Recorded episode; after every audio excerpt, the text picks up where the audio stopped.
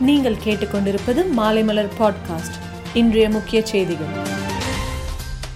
December இறுதிக்குள் நாட்டில் உள்ள அனைத்து பெரியவர்களுக்கும் தடுப்பூசி ஒரு தவணையாவது போட்டுவிட வேண்டும் என மத்திய அரசு இலக்கு நிர்ணயித்துள்ளது. இதற்கான பணிகளை வேகமாக செய்ய வேண்டும் என்று மாநில அரசுகளுக்கு உத்தரவிட்டுள்ளது. பெகசஸ் ஒட்டுக்கேட்பு விவகாரம் குறித்து விசாரணை நடத்த முன்னாள் நீதிபதி ஆர் வி ரவீந்திரன் தலைமையில் மூன்று பேர் கொண்ட நிபுணர் குழுவை அமைத்து உச்சநீதிமன்றம் உத்தரவிட்டது. இந்த குழு எட்டு வாரத்தில் அறிக்கை தாக்கல் செய்ய வேண்டும் என்று உத்தரவிடப்பட்டுள்ளது.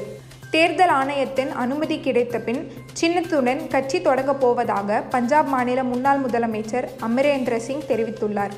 தமிழகத்தில் இல்லம் தேடி கல்வி என்ற புதிய திட்டத்தை மரக்காணம் முதலியார் குப்பத்தில் முதலமைச்சர் மு ஸ்டாலின் தொடங்கி வைத்தார். மாணவர்களின் கற்றல் குறைபாடுகளை தீர்க்கவும் ஒன்று முதல் எட்டாம் வகுப்புகள் வரையிலான மாணவர்களுக்கு கற்றல் இடைவேளை மற்றும் கற்றல் இழப்பை குறைக்கவும் இந்த திட்டத்தின் கீழ் நடவடிக்கை எடுக்கப்படுகிறது. தெற்கு வங்கக்கடலின் மத்திய பகுதியில் புதிய காற்றழுத்த தாழ்வு பகுதி உருவாகியுள்ளதால் தமிழகத்தின் கடலோர மாவட்டங்களில் பலத்த மழை பெய்யும் என்று வானிலை ஆய்வு மையம் தெரிவித்துள்ளது. நீட் தேர்வை ரத்து செய்ய கோரி கவர்னர் மாளிகையை முற்றுகையிட முயன்ற ஐநூறு மாணவ மாணவிகள் கைது செய்யப்பட்டனர்.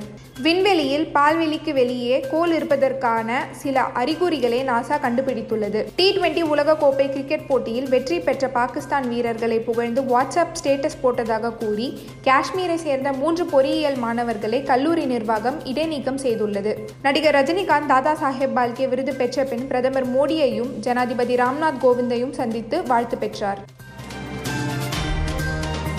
மேலும் செய்திகளுக்கு மாலைமலர் டாட் காமை பாருங்கள்.